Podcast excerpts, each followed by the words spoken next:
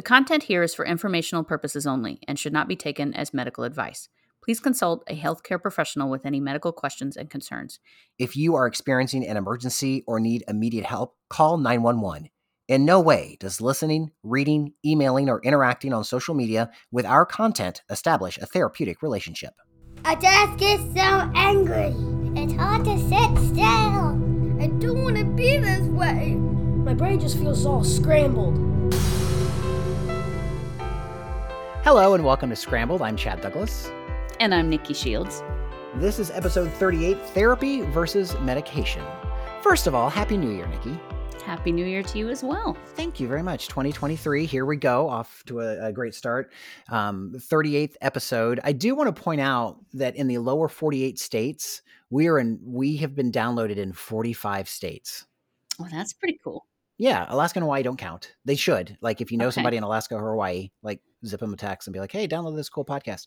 Um, Wyoming, Oklahoma, and West Virginia. We need some love. Yeah. Okay. I have a good friend who has someone who has family in Wyoming. She, I texted her and she sent me one back. She's like, "Wyoming's taken care of, but it's not showing up on my analytics that it's been downloaded." Ah. And so, you know, if it's not on the thing, you can't really trust it. I suppose. I, I suppose, but I think that's pretty cool. In a year's time, we've covered most of the United States. Yeah, absolutely, and great. And uh, also across across the pond, as they say. But I mean, there's like in Australia, there's some, and there's some in Asia, and Europe, and Africa. It's it blows my mind that people can listen to this anywhere on this planet. Yes, technology is so cool. We can access anything. It's also um, good to know, or sad to know, I guess, that that anxiety and, and childhood mental illness is all across the globe, right? Mm-hmm. Well, I think about that a lot because I, you know, our experience is not necessarily the same thing as somebody on the other side of the globe, and yet it, this is such a universal thing. Mm-hmm. People struggle. Like that is maybe the most common thing is that there will always be human struggle, and so um, I do hope people everywhere can relate and are finding things that are helpful to them. I absolutely do too. So let's get into the episode here. Therapy versus medication. So um, where do where do we start with this? Do you do you have a plan? I, course, I have a plan. I almost always have a plan. Sometimes, okay, almost. Um, yeah. But so first thing I'm going to do to to start this episode is argue with our title because okay uh, it's really it's not a either or kind of thing. In most cases uh, it's either a combination of the 2 mm-hmm. or start with one and then try the other or go back and forth. It's just it's very rarely uh you know which which is the best medicine or therapy. And and research has shown consistently that people who suffer from depression anxiety and a variety of other conditions benefit better from a combination of medication and therapy than either of those two treatments alone I'm glad you cleared that up. And so early in the episode, that's it for us uh, on our next episode. because I think there's still a stigma, even though that stigma is lifting on getting professional help to go to a mm. counselor or a therapist. So some people will turn to their primary care physician and get the medicine. Then you've got people on the other side of things that go, I don't want to medicate my child. We're going to try therapy. So there's not really a hard line. I mean, there is gray area all over mm-hmm. this. Mm-hmm. Absolutely. And it, and it, really comes down to personal choice. And I've met many, many people who are adamantly opposed to medication and just about the same number who are opposed to therapy. And really, you just have to find the thing that that helps you. And then if, you know, if that's not working, try other things. That's, that's the key. But truly that, you know, the best treatment for a lot of conditions is a combination of those two things and working with your healthcare providers to find the right mix. Well, that's where we start. And we've said that before in many episodes. Start with your primary care physician. They mm-hmm. will either know which road to go down, or some of them are, are perfectly comfortable prescribing medication mm-hmm. that will help antidepressants or anxiety, OCD kind of things. And some of them aren't. They'll they'll be like, mm-hmm. "Let me transfer you on, and uh, recommend you go see someone else," or they'll know some counselors that are good and specialize in in mm-hmm. childhood anxiety, such as yourself. That's right. So, and, and, a lot of times, the the question that I get the most when it comes to this is like, when do you know it's time? Like, when should you consider medication? Mm. And the the most baseline answer I can give you for that is if your symptoms are interfering with your ability to function, like if you're an adult, you're missing work, you're not able to go out of the house, you're not able to take care of your children. Um, you know, if you're a child, you're not being successful in school, or you're not even able able to function in school. You're not, you know, developing social skills appropriately. You're just kind of missing out on all those childhood experiences. Those are that's kind of the the thing if if you can't do those things well it's a really good time to consider it to ask some questions to find out what your options are so there are other things to consider when trying to make that decision but that's really the big one is if your symptoms are interfering with your ability to function it's a good idea to start asking questions and see if if medication might be helpful Okay. I know if you're new to this podcast, because you and I are both fans of other podcasts. And so if I hear of a, a commercial of one or something, I'll go download the latest episode to see if I want to subscribe to it. Mm-hmm. There's a slew of other episodes that I've missed. So if I'm really into it, then I can go back and start at episode one. So let me say, if you're joining us now in episode 38, it might be actually, it is a very good idea to go back and listen to episode one because episode one through six really kind of breaks down how the brain works, what anxiety is, the differences. And episode four, it was the family matters. That's where we talked to the Beeler family. Mm-hmm. And I had done a TV interview with the Beeler family, and that's kind of how you and I met. You were my expert in that.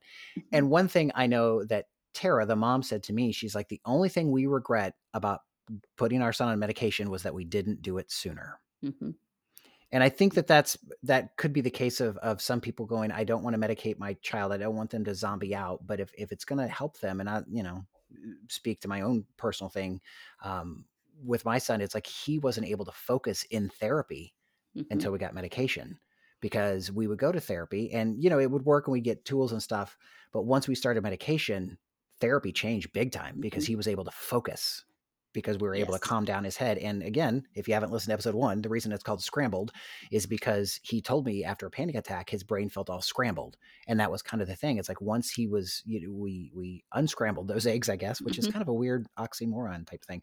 Um, he was able to focus both in school and even in therapy. So it is, mm-hmm. it's just a good combination. You got to figure out what works for you.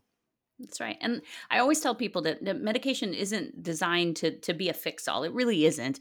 It, the hope would be that it would open a window or a door or something, a path, um, so that some of the things that maybe aren't able to happen on their own can start to happen. So, by that, I mean, if you're struggling to sleep, like maybe your sleep has been poor for a really long time, we all know that when we're not getting enough sleep, we're just not well, right? Physically, mm-hmm. emotionally, all kinds of things get out of whack when you're not sleeping.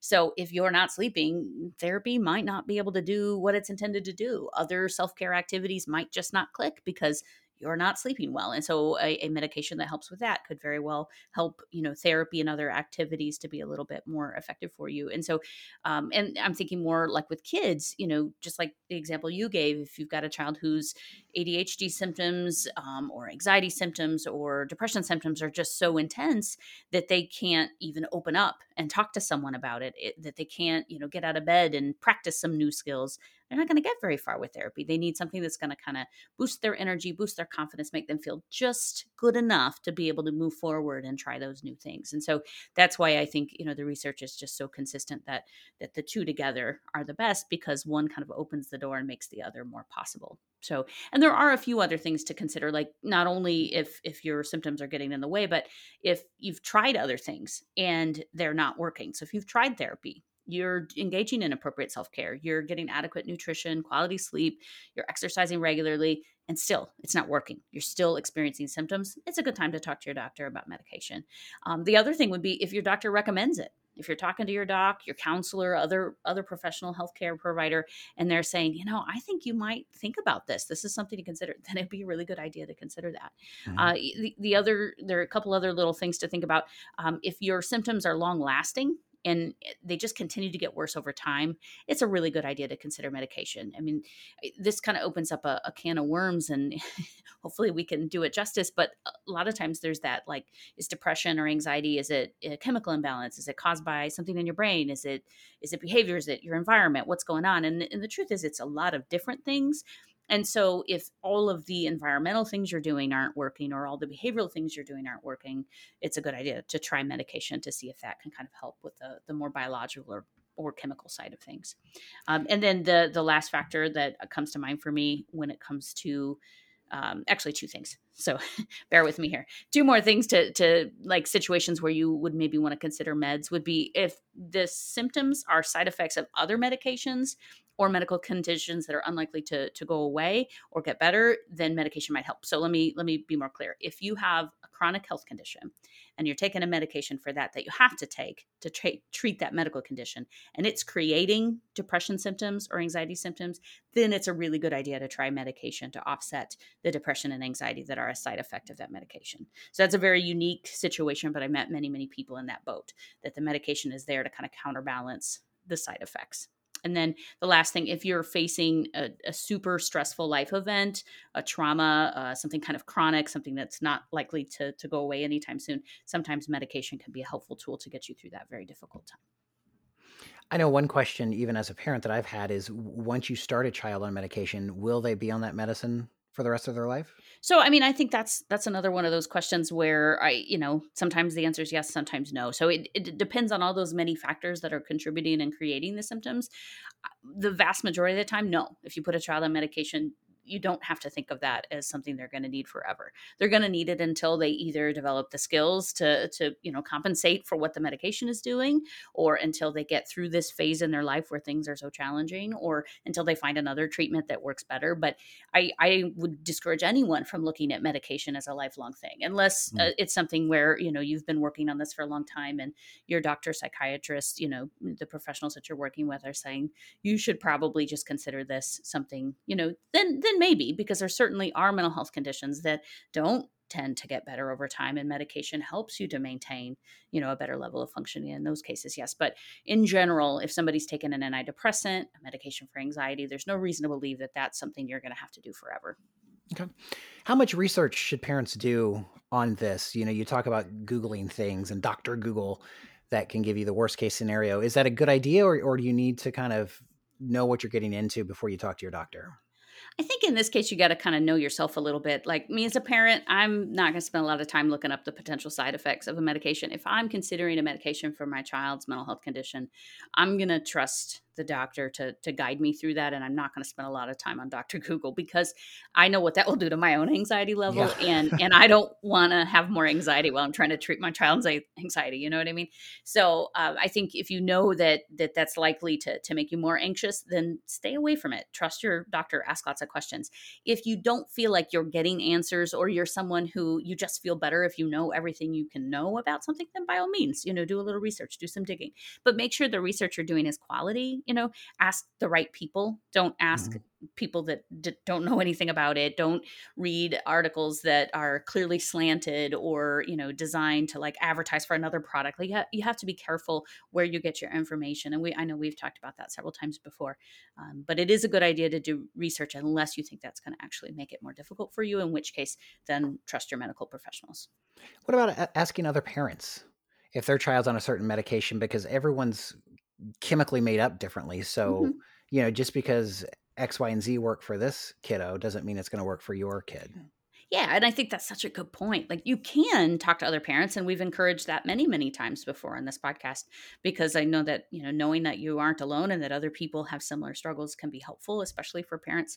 Um, but be careful not to like take your friends kids experiences as medical advice right? Mm. just because this work doesn't mean it's going to work for your child. And i've seen you know medications that can do wonderful things in one family and create havoc in another family. And so you have to be careful with that. But it but it doesn't hurt to, to hear about other people's experiences. And certainly if you're a parent who's afraid of medication or worried about negative impacts talking to families who have had good success with it can be helpful and it can help you to feel more confident about choosing that path. I did think of one other thing chad i don't want to forget to mention. Sure. Um, if you or your child are experiencing safety issues related to your mental health so mm-hmm. maybe suicidal ideation self-harm things have kind of gotten to that point where where people are worried about the safety of the person in question um, that's a really good time to start looking at is is there maybe some medication that could help because that's a that's a pretty scary place to be um, you know regardless of your age and so if safety issues are a concern medication yeah. is something to consider Okay. Let's talk about side effects a little bit because sure. they all have it and legally they have to because maybe one person had that side effect, but they have to list it. I know with a lot of antidepressants, I shouldn't say a lot because I don't know a lot, but I know some will have suicidal thoughts are a side effect of an antidepressant. And that just seems like kind of an odd pairing.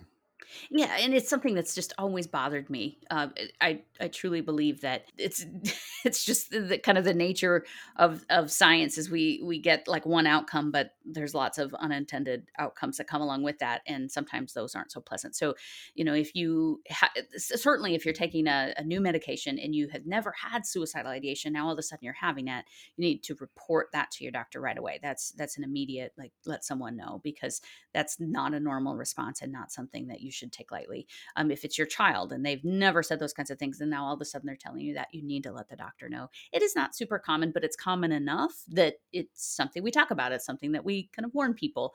Um, and it's, it, I don't, I can't explain, I don't have enough knowledge of how um, those medications affect the brain to understand mm. why that happens. Uh, but it, it certainly does and um, it, it, can be alarming and and as a parent i know that's that's a frightening thought to me is that i would give them something that would actually make them feel worse um, and that right. that is a little bit scary but it's not it, most of the time well i would say all the time when a doctor prescribes a medication their belief is that the benefit is going to outweigh the risk they wouldn't prescribe it if they assume that those side effects are going to take place. And so, you know, anytime I get a medication from the doctor, whether it's an antibiotic or an allergy pill or whatever it is, and I'm and I'm reading it, I'm like, oh my gosh, I'm not going to take this. Uh, I'm going to grow a third arm and like, yeah, bleed to death and die. This is terrible. But the reality is that those are so rare and so unlikely, and the doctor really believes that you're going to benefit from the medication enough to offset that that little bit of risk and so that's a good thing to keep in mind but if you're really scared of it and you're not sure and, and you're seeing anything that's even a little bit alarming talk to your doctor and some of the side effects to these drugs too can be weight gain weight mm-hmm. loss headaches so again you kind of kind of weigh the the benefits versus the negatives of you know mm-hmm. am i going to have to live with a headache every day mm-hmm. because of this maybe i'd yeah. rather not have the headache and be anxious yeah. And and that's where you kind of have to look at your tolerance, your child's tolerance for these side effects. I, mean, I can assure you if somebody prescribes me medication that, that causes nausea, uh, whatever it is they're treating is fine. I will just deal with that. I would rather not, you know. So you have to kind of know your own tolerance. I I know my my family has a history of just being super sensitive to the side effects of medications. And so we're all usually pretty resistant, like, nope, nope, don't want to do it, don't want to do it. But um, the majority of people take these things and it's absolutely fine but you know it's it's good to know but that's not the thing that you should focus on first. Um, if you start to see side effects and you're you're not tolerating it well or they don't go away in a couple of weeks then talk with your doctor because it's not uncommon especially with depression and anxiety meds to have headaches and nausea um, stomach upset things like that in the first few weeks. Most of the time those will go away. And so you know it's worth it to kind of tough through it uh, but you know you'll know your own limits with that. You really have to just talk with your doctor. So you mentioned the first few weeks. How long does it take before these drugs kind of fully get into your system and when you're going to notice some actual change or whether or not it's going to work? So that's that's a question that's hard to answer you know in general terms because all drugs are a little bit different. Mm-hmm. i know that you know lots of different antidepressants take four to six weeks to truly like build up in your system enough to do their job. And even then you know that's at the point where you're like oh i'm starting to feel a little better but i'm not where i want to be. And so a lot of times after six weeks or so you'll start to see you know medication doses increased a little bit or even decreased if the side effects are still bothering you. Uh, but it it really depends because there's newer meds out there that work much more quickly than that. And so and i think in relation to side effects that's something to be aware of is that as you know the science continues to evolve and, and get better and better at like targeting symptoms we're also getting better. I can't say we i have no ownership in this. Scientists people who work with this um, are figuring out how to eliminate those side effects. They're they're fine hmm. tuning mm. the effectiveness of the drug and reducing the overall risk of side effects which is really cool. And you know I, I just think it's gotten in the 20 years i've been in the field it's really really neat to see the kinds of meds that are out there now that people can take with very little risk at all and start to feel very, better very quickly. Absolutely let's talk a little bit about the dangers of changing drugs. So, if you are prescribed a medication and it takes four to six weeks to get into your system, and then you realize it's not working, either mm-hmm. you're not feeling better or you, something else has popped up that shows you it's not working, then you kind of have to stair step it back off and then try something new for four to six weeks. So this seems like it's going to be kind of a long process. So yes, two things in response to that. One is it is sometimes a very long drawn out process to find the right med. And so um, it's important that you kind of go into it with a sense of like hey it's not going to be a quick fix. I know everybody wants that like right? We want if we're going to take a pill mm-hmm. we think hey it's going to fix it right away but very few meds work that quickly like for anything physical emotional it doesn't matter. Medication takes time too right? So plan on it taking a little bit of time. But the most important thing to remember is that if you are changing, if you try to med and it's not working, or the side effects are lingering, or it's just not doing what you want, and you're going to be changing to another one, or increasing your dose or reducing your dose, pay very, very close attention to your doctor's instructions on how to do that.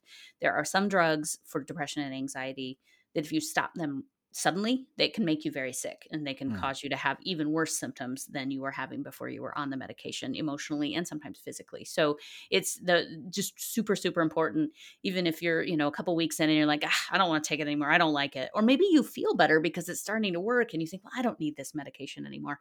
Regardless of the reason that you want to stop it talk to your doctor because the the risks of just stopping it suddenly um, can be harmful emotionally and physically so that's okay. but but do plan on eh, you know having some patience and with kids that can be really really tricky. It's hard to watch your child suffer and if you put them on something and things don't get better right away and then you have to try something else like that that can be a real process and that's where i think it is a good idea to talk to other parents about their experience so that you can you know kind of know okay this is normal this happens this isn't just us struggling with this.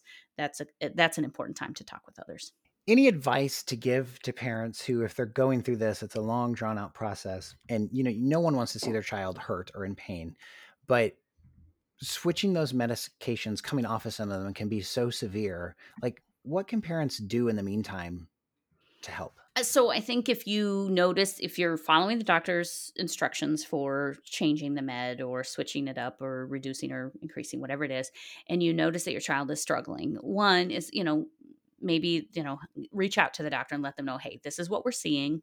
This is what we're worried about. Should we be worried about this?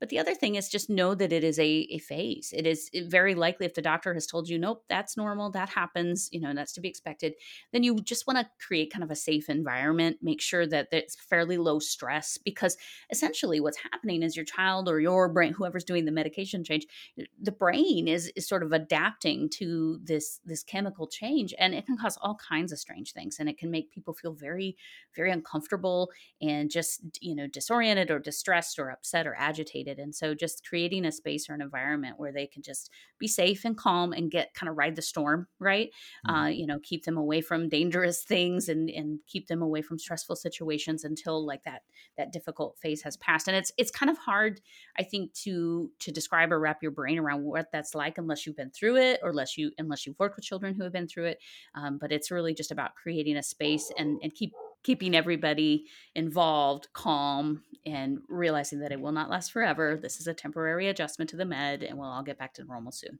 Can you give us any kind of estimate of of how many different medications it'll take before you get something worked out? Like is there any kind of average like oh it's going to take one or two, five? I really don't know. I mean, that's that's a tricky one. I, and my experience, most families go through a you know between two to four different types before they get it right, and that can be over a period of months or years, and sometimes weeks. If you're if you're trying to find a med that helps with with true ADHD symptoms, that doesn't mm-hmm. usually take quite as long because that's a drug that's kind of like in and out of your system much more quickly. So if you know you know a weekend is not really helping, okay, this is probably not the right setup for this kiddo. Um, but if but if it's a med for anxiety or depression, it can take you know a month and a half, two months before you know. And then if you do have to make a change, that's another month and a half, two months. And so I would say it, you know expect it to be um, I I think just safe like a six month window if you're really going to take it seriously and try it. Um, it, Sometimes you'll luck out and it'll be much faster and you'll land on the right one the first time. Um, but if you go into it with kind of this idea of this is going to take time and this one may not be the one and that's okay and and actually you know like it's not that different with other things if people are put on medication for blood pressure or cholesterol mm. or those other types of conditions uh, it's the first med you take sometimes just isn't the right one and it takes a while to get get it right and so it's just important to be patient and you know assume that just like therapy it takes work and it takes time and it's nothing's going to be an overnight fix so the way my brain works and i'm hoping you alleviate some stress here is that doctor prescribes a medicine, letter A, like this is going to be the, the the top of the chain. It doesn't work. So now we're going to go to B medicine. Well, now we're on to C, potentially D and E. Like I'm thinking, okay, now we're getting lesser and lesser quality drugs or something like that.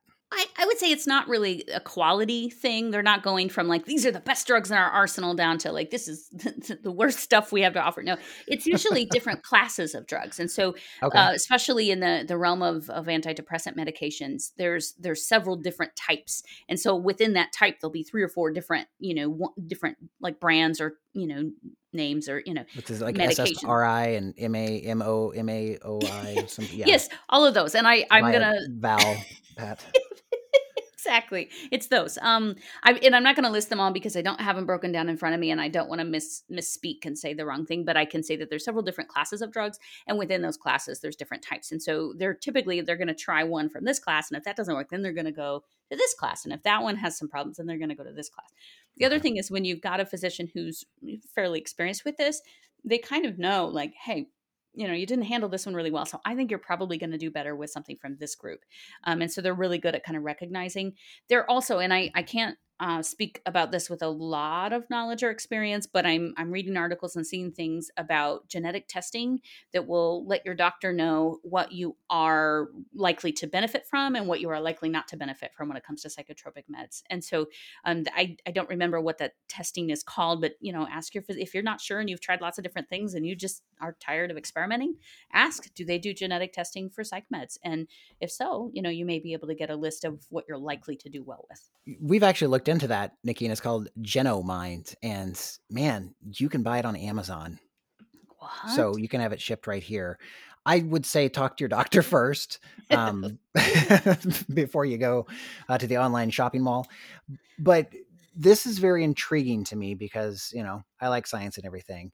And I know someone who's done this to their child and they've figured out certain drugs that will work and not. And they even found out that if they're ever in need of any kind of pain management, that they need a smaller dose of a certain pain med than a normal dose. So it's like you find out all this mm-hmm. stuff. But I don't know if this might be hard for you to answer, but across the medical field, like, is this something doctors support?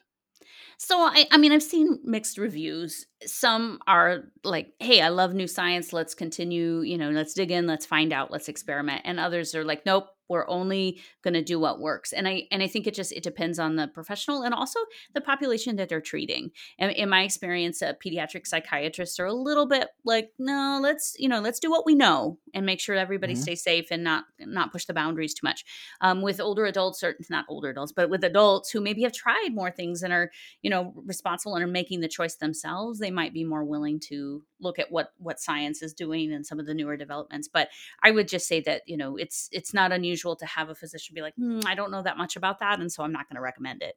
Um, and that's okay because that, that's how i've always been when it comes to new therapeutic approaches. If i don't know anything about it i can't recommend it. I'm not you know right. i'm not willing to do that professionally. So um, if it's something you're interested in do your reading ask your professionals your medical people and you know see what you can find out but it's it's interesting to see and i you know i think another 20 years from now it's going to be amazing what comes out of the research and the different you know testing that's going on now the genetic testing and things like that yeah and I, again this is all new science but in in my head i'm thinking why wouldn't i do this because if i know mm-hmm. certain medications are going to work better with my biology why would i not start there instead of going through six months of trials and mm-hmm. tribulations mm-hmm. with medicine yep Yep. And that's where, you know, you have to kind of look at risk and benefits. If it's a simple, you know, like a saliva swab or a mm-hmm. blood mm-hmm. test or whatever it is that they do to test, that really is not very invasive, doesn't hurt anything if it doesn't cost a lot of money and you get some helpful advice from it or, or like starting points from great. You know, not a lot of risk in that. But if it's, if it's, you know recommending like more experimental drugs or things that you you know that's that's obviously a bigger problem so. Right right. So yeah santa did not bring the genomind uh, genetic testing to, to my house. So uh, we might i don't know. Better luck I, next I'm, year. Yeah i guess. I wasn't yeah. very good this year. Nikki is there any time someone should absolutely avoid medication? Oh, yes, yes, there is.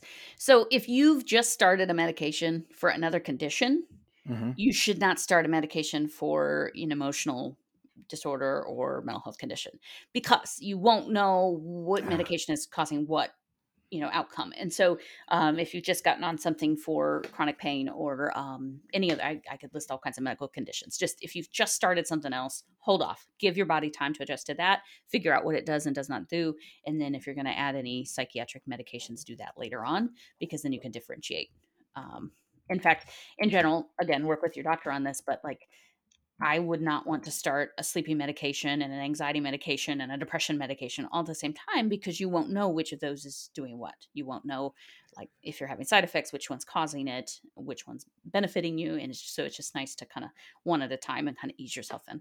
Yeah, that's uh, good advice. So another situation where you might want to avoid medication um, as a as a first, you know, action would be if your behavior or um, symptoms, the concern, are only happening in one setting.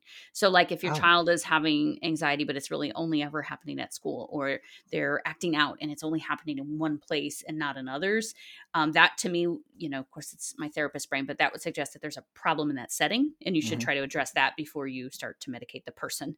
Um, and so, if if the problem is not widespread, I would not go to medication, at least not initially. Mm-hmm. If your symptoms are related to a specific situation, it's wise to try to first address that situation rather than medicate yourself. It's a, if it's a situation you can change. So, like if your entire emotional difficulty is revolving around your job or a difficult relationship in your life, medication isn't really the the first line of defense if you have the ability to shift or change some of the circumstances that are causing the problem you could try medication if it's something you can't change right if if mm-hmm. the mm-hmm. circumstance mm-hmm. is just unlikely to change then okay but if you have the ability try ch- addressing the problem first and then uh, it, it's a general rule of thumb and this one does come up quite a bit is don't start medication immediately following a major stressor or a change. I, I often hear, you know, people who like just lost someone important. They just lost their job. They're, you know, they're going through major financial hurdle. Um, they witnessed something really scary and they're like, I want some medication. And, you know, again, talk to your doctor, find out what they think. But it's a really good idea to let your brain and body sort of do what it's supposed to do. If you remember, because I've only said it like 900 times, we're supposed to feel bad when bad things happen. Yeah. We're supposed to have grief. We're supposed to have mm-hmm. anxiety in certain situations. And so we don't want to medicate those reactions away but it may come to you know where you're not functioning and then it might be a good idea to to address it but if if something has just happened that's really catastrophic in your life let your brain and body do what it's supposed to do don't jump immediately on a medication let it process it uh, anything else to expect when deciding whether medication or or therapy is the right thing for you Yes. So I, I always encourage people to realize that medication is not supposed to eliminate your feelings, right? You're supposed to still feel stuff. Right. Right being able to cry is a good thing. Being able to experience a wide range of emotions is natural and healthy. Being numb is not the goal, right? So if you're taking a medication and you're like, nope, nope, I was still sad yesterday when this thing, well, good. It should be. Like, we still want you to have emotions. We just want you to be able to function within those emotional experiences. And so, um, keeping in mind that it's not designed to make all the feelings go away. Here's a whole nother uh, episode idea. How do you cry? Because sometimes I feel like, I could just use a good cry and flush it all out, but I can't. okay, so that I mean that's a big thing. A lot of people who are taking uh, antidepressant medications of any kind report that they just have trouble crying, and that's that's a fairly common response. It isn't necessarily a sign that the medication dose is too high. It just mm. means it's like super working. But for some people, that's okay because maybe tearfulness was one of the reasons they got on the medication to begin with. But if it bothers you, you should let your doctor know. Right. You should you should communicate with someone about that and say, like, listen, I haven't been able to cry in three months and and that's kind of strange for me. It might just mean you need a little bit of an adjustment down so that you can experience that range of emotion. So, but that's it's like a tricky thing to talk about because a lot of people are like, well, great, I don't feel like crying. That's wonderful. I don't want mm-hmm. to. But if you have that sort of feeling of like I need to and I can't, that might be something to ask your doc about. Interesting. I don't think I've had a good cry in like 30 years. and if you're you not know, a crier by nature, yeah, like that's not a problem. Yeah. But but there are people that have talked about like, oh, I was on this medicine and you know, somebody really important to me died and I couldn't cry. And I was like, that is not normal. What is wrong with me? And so what they realized is that the medication was just sort of, you know, like really kind of keeping that emotion in a tight range. And so, you know, they had it adjusted and then they felt their feelings and it was okay. So you just have to kind of know what's normal for you. I will tear up at the drop of a hat, but to have a good hearty like cry, not gonna happen. Nobody's got time for that. Nobody's got time for that. One other thing that I wanted to ask was any and this whole episode has been advice to parents, right? But if you've got a parent listening to this going, I just don't know, I'm on the fence of what to do, what can you tell them? I think it kind of depends on the age of your kid because yeah. if you're talking about a teenager, you know, ask them what they think. You know, if if you're thinking about medication, somebody has mentioned it to you, my guess is your child has considered it because a lot of their friends are taking medication. And so it's okay to kind of ask, you know, what do you think would help you? Have you thought of different ways that that you could feel better? So if you're just not sure, keep talking about it. Um, you know, and I always kind of fall back on on the idea of if you don't know what decision to make, don't make a decision, right? Mm. If it, just just continue to get information until you have a solid plan. And and so, you know, I think most of us have those sort of um we'll call it red flags like when this happens, this is my cutoff, right? Mm-hmm. And so if my child is self harming or my child is missing multiple days of school and not engaging in, you know, social activities that are standard for them, eh, those would be times that I would kind of have to put my own reluctance aside and say, okay, we're going to go talk to the doctor and see what our options are. Because that's the other thing too. I think that that would be the other thing I would tell parents who are kind of just not sure where to begin is talking to your doctor doesn't mean you're committing to anything. It's just getting more information. Sure. So yeah. you can make an appointment, you can go in, you can ask a million questions, you could still walk out of there without a prescription, and that's okay. And sometimes they'll write a prescription and say, you know what, I can tell you're on the fence. Don't pick it up.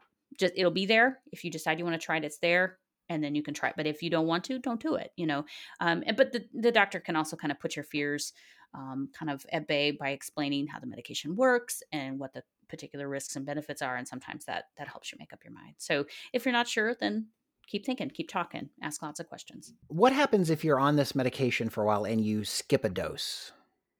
By accident. Okay, you forget it. so that happens often regardless of whether it's a vitamin or an allergy pill or a sleeping pill or whatever you're taking a pill for.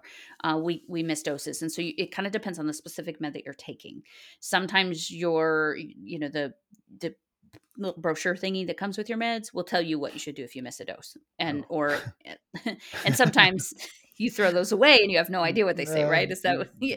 uh, pleading the fifth well it, it i would say that you you need to kind of find out the type that you're taking because maybe it is just as well to just take your next dose and not worry about it but there might be somewhere it doesn't hurt if you take it 6 hours later than you okay. normally would.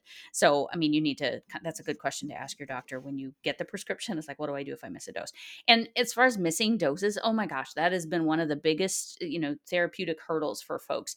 Uh, they're they're like i'm taking meds and i'm good and we're coming to therapy and we're doing the things and then you know but they miss their their medications six days in a row, you know, it's not going to do any good at that point, right? So there's lots of different behavioral strategies you can do to help remind yourself. Like set a timer in your phone. That's probably the best uh, thing that you can do. Put it put it where you know you're going to see it every day. Make it visual, you know. So, but that that's a big struggle. But I would say that that you need to find out from your particular medication what you should do if you miss a dose. And actually, that made me think of one more thing, Chad some medications for behavior and mood can cause really vivid or scary dreams hmm. or they can like shift your sleep cycle. So that that can be a deterrent for some people. They're like, I sleep solid, but I'm having horrible dreams the whole Whoa. time, and that's not good, right? So if you notice like a change in your sleep or you're dreaming and it's it's causing you distress, talk with your doctor about maybe changing what time you take the med because I've seen them switch from morning to night or from night to morning or whatever. But you want to make sure that you know your doctor's on board with whatever time you are taking it. But that is a very common thing that I've heard people complain about,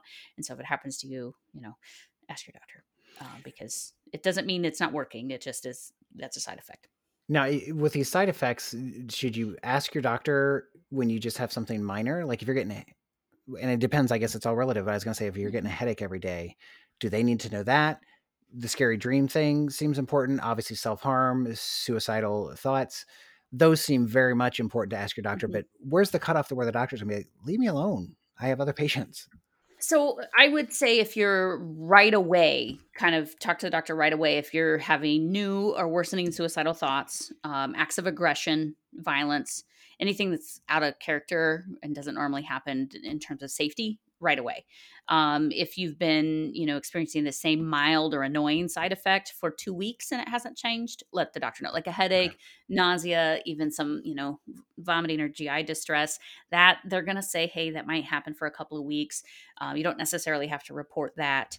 Um, but if there's any, you know, side effects that interfere with your ability to function, you can't safely drive, you can't stand up straight, you're like dizzy to the point of passing out. Like those are more emergent. Yeah medical conditions and and you know potential risky side effects and so mm. definitely talk to your doctor about that kind of thing but anything that's like mildly annoying and it's just you know it's probably temporary and you probably don't need to report it right away but i i go back to my advice of just tracking things just keep a notebook and anytime you notice something you're not sure write it down and then you'll see a trend over time and then if it really bothers you call your doctor. And most physicians today have easy access. Like you can send them a message through yeah. like an app.